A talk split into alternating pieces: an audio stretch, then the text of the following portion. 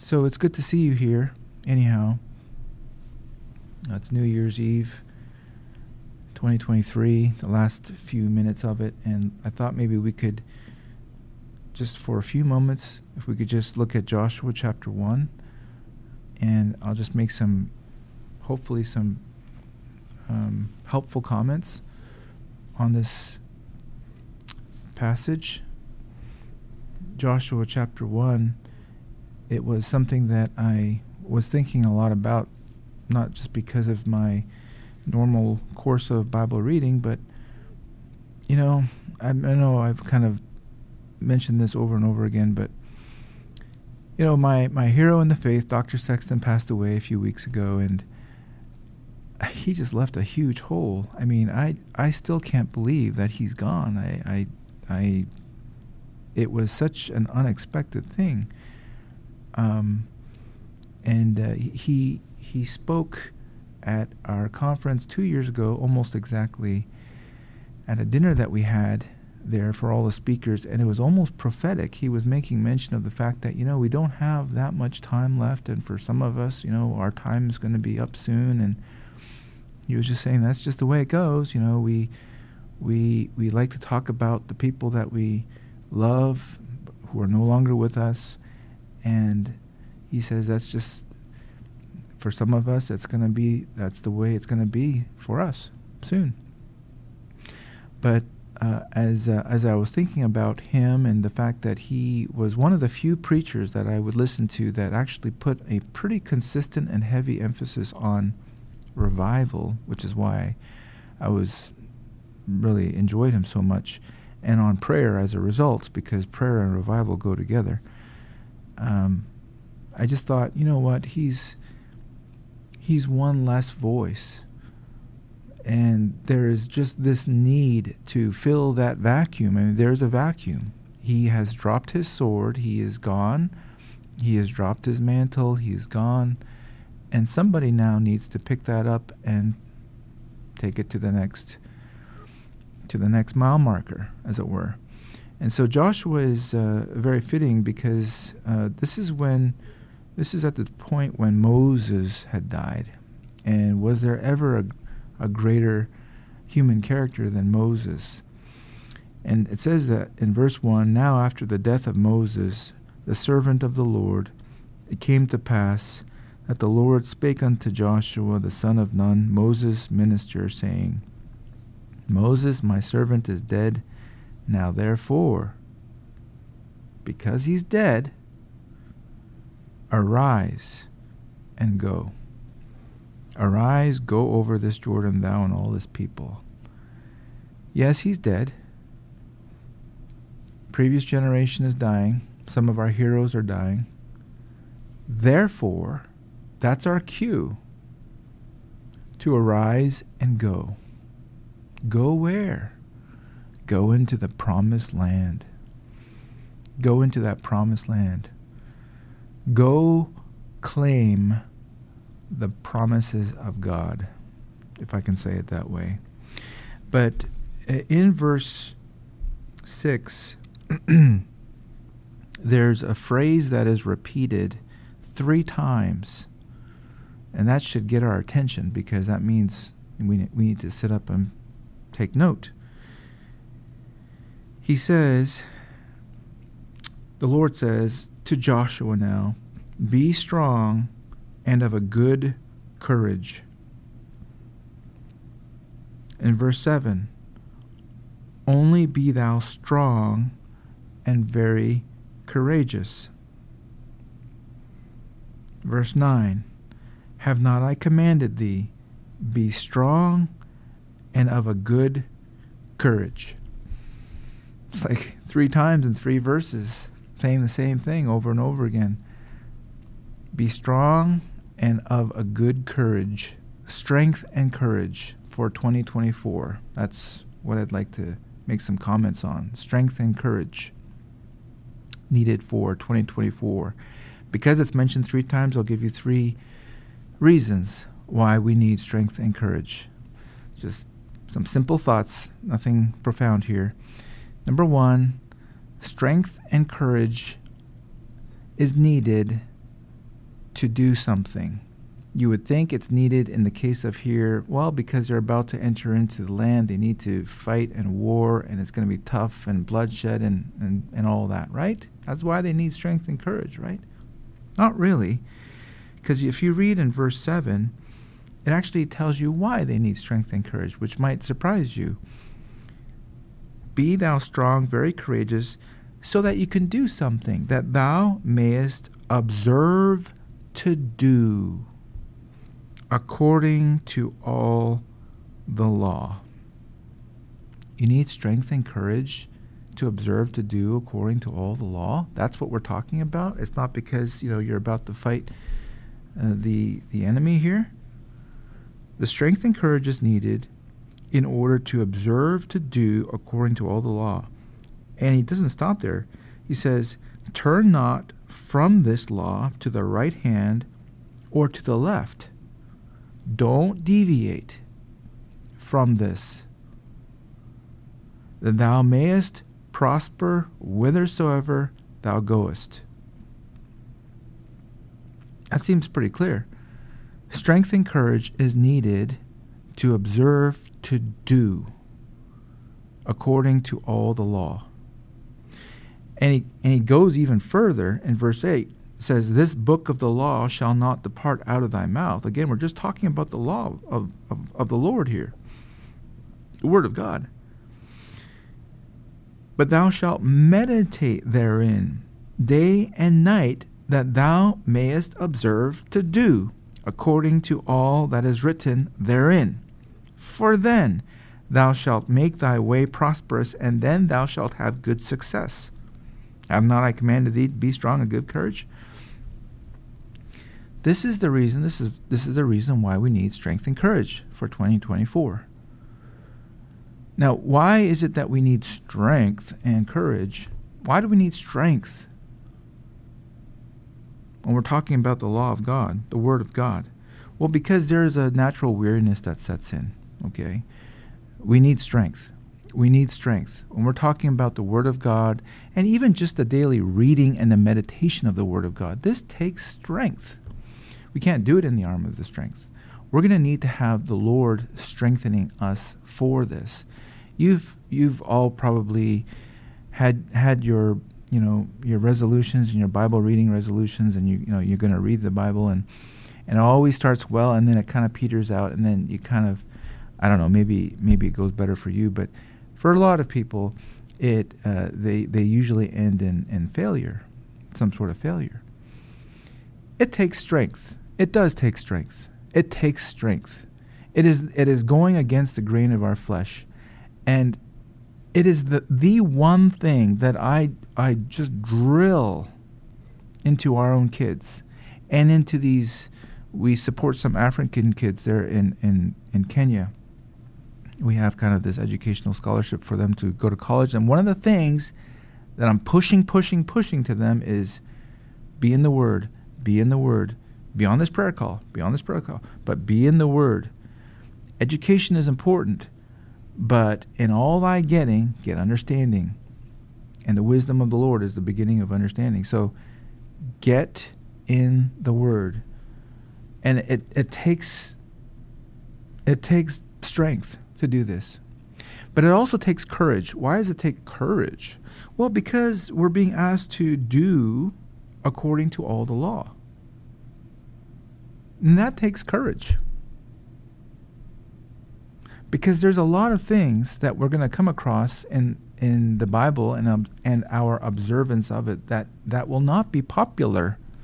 Even amongst other professing believers, it will not be popular. So it's going to take some courage. You know, it shouldn't really be this way, because we should want to line ourselves up with the Word of God, but you know how it goes. You know, you go long enough in the Christian walk or in tradition, and things sort of build up around stuff that don't really need to be there. Okay, you saw this at the Kings. We went through the Kings. You saw this with Hezekiah. You saw this with Josiah. These are good kings. But they had to go in there, and they had to do a lot of cleanup. okay? They had to actually go into the temple, yes, repair it, but they had to also get a lot of the garbage and junk out of there. It was just a bunch of stuff in there that was brought in there over time that was defiling the place. And a big part of what made these kings so great was they had the courage to get rid of stuff, junk. You know, you think of the Protestant Reformation and the courage that was required for someone like Martin Luther to go into a Catholic church that was hundreds of years in the making, I might add, and be preaching against all these, you know, the icons and the idols and the different things that over the centuries were well-intentioned, brought in to aid worship. I mean, that was the intention. It was there to aid worship. It's easier for people to picture things and, you know, all that sort of stuff. But it had just grown into this massive, monstrous thing. It was just nothing to do with Bible Christianity. Anyways, it took courage for the reformers to do what they did, and we celebrate them. But there's always a need for that.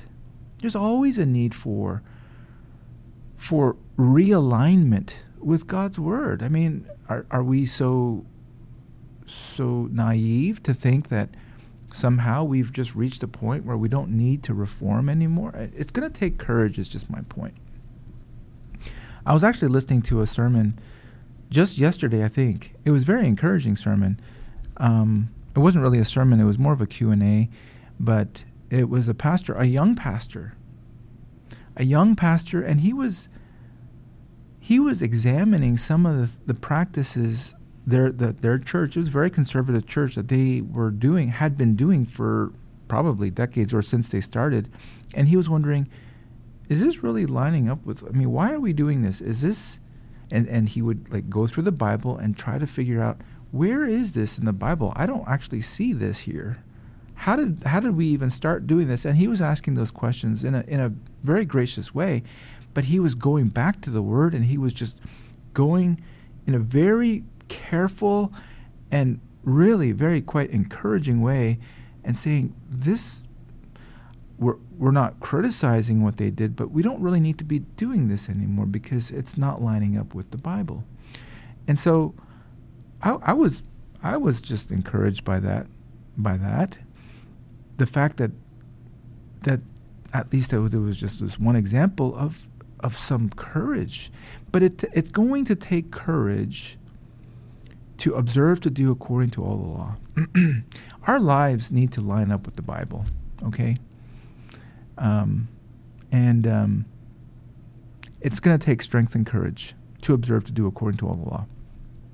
Second reason why it's going to take strength and courage is because we want to avoid the failures of the past. Now, what do I mean by this? If you look in verse 9, there's like a clue as to what this strength and courage have to do with anything. Look what it says. Have not I commanded thee, verse 9, be strong and of a good courage. And here's the Hebrew parallelism. Be not afraid, neither be dismayed. So, you want to just line up those thoughts, the strength and the courage versus being afraid and dismayed, or you can say discouraged. Now, this is really interesting to me because it's instructive, and I just want you to try to follow along with me. This is very instructive to me. What we're talking about here is fear and discouragement. Fear and discouragement. So we need strength and courage because we want to avoid the failure of the past, which was fear and discouragement. And we can talk about the past generation, but we could even just talk about the past year, maybe our own experience. But if you look at, and we're not going to turn there because we're just not. But if you look at Deuteronomy 1 and Numbers 14, it actually spells out what was going on. This is a generation ago now. A generation ago, it's like so this is deja vu. A generation ago, they were about to enter into the promised land. We know the story. And you had the 10 spies with the evil report. And Caleb and Joshua, so this is Joshua, right? 40 years later. But Caleb and Joshua, 40 years back then, they were saying, we are well able to get to do this. And the other spies were saying, we are not able to do this. They were saying that the walls go up to heaven, the giants make us look like grasshoppers, and you had the sons of Anak there, okay? So they were basically just kind of exaggerating the situation and making it so that the people were discouraged. It actually says in Deuteronomy that it caused the hearts of the people to become so discouraged that they couldn't enter in. This is what fear does, and it was also with fear.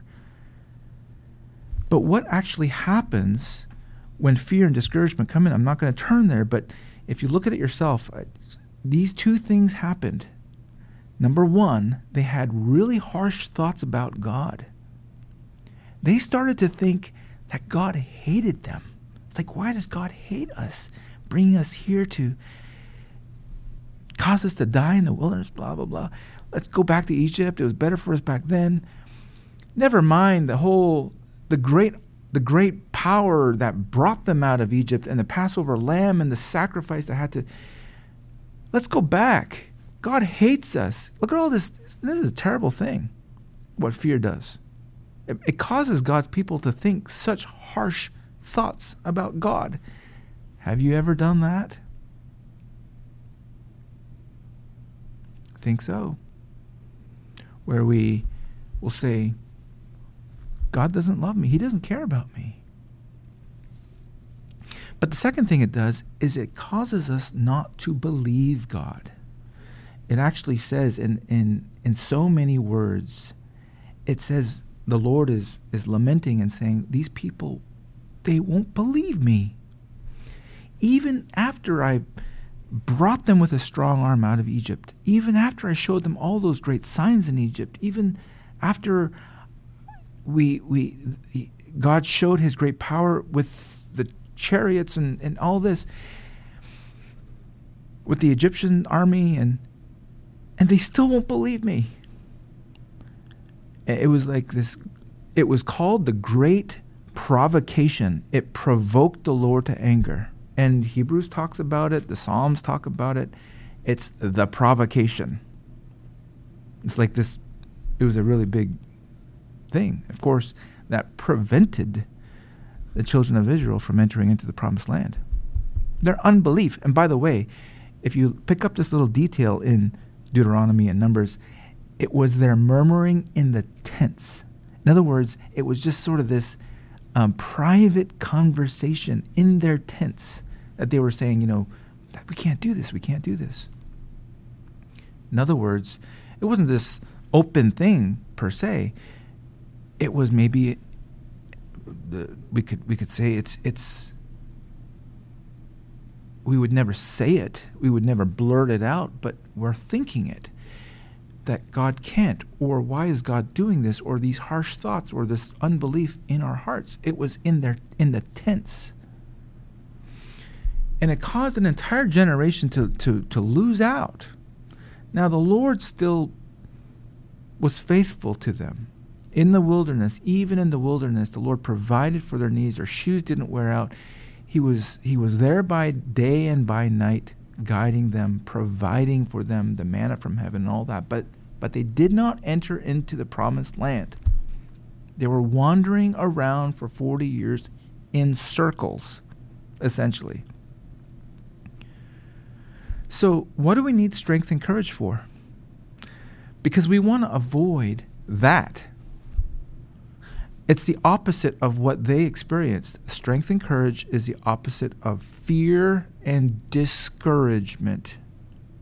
Discourage. We want encourage, and we want strength.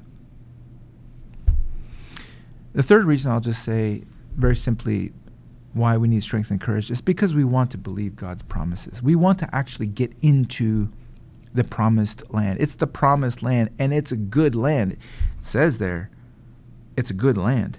Well, it says actually in Deuteronomy, it says it's a good land. Numbers again. Yes, they all admit it. It's actually a good land. It's flowing with milk and honey, and Joshua and Caleb were trying to make a great argument. It's a great land. We can do this. God is with us. He's promised. They're like bread to us. You know, he was like,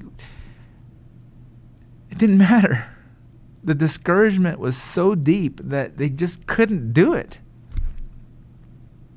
We need strength and courage because we want to enter into God's good promises. Now, what kind of promises are we talking about? Are we talking about a promised land, like, you know, the physical land? No. Ephesians 3:20, it's been quoted a lot actually recently. What's that promise? Think about this. This is a good land. This is a good promise. Now unto him that is able to do exceeding abundantly above all that we ask or think, according to the power that worketh in us. What is that? But that's a good land promise. That's the promised land right there. That's a good thing. That's a good promise. But we want to enjoy that, don't we? We don't want to just read that and hang it on our wall. We actually want to enjoy this. He is able to do exceeding abundantly above all that we ask or think. That seems too good to be true. Don't fall into the trap of murmuring in the tents. We can't do that. We can't experience that. And all the times that the Lord had proved his great love for them and his willingness and his great power by pulling them out of Egypt and showing them all those great signs. It says there in Numbers, again, you read it, I've shown them all this, and they're still not willing to believe me? Well, what's our equivalent? Our equivalent is Romans 8:32. He that spared not his own son, but delivered him up for us all, how shall he not with him also freely give us all things? In other words, God has already proven his love for us and his power. And we're going to doubt him? So we need strength and courage, friends, because we want to enter into the promised land. The promises of God are yea and amen, and we want to bring this list before the Lord. We want to pray for revival, though it seems impossible, but bury that unbelief and pray. We want to pray for revival. And here, in our churches, and in the nations. And then we want to see the knowledge of the glory of the Lord fill the earth as the waters cover the sea. Yes. Amen.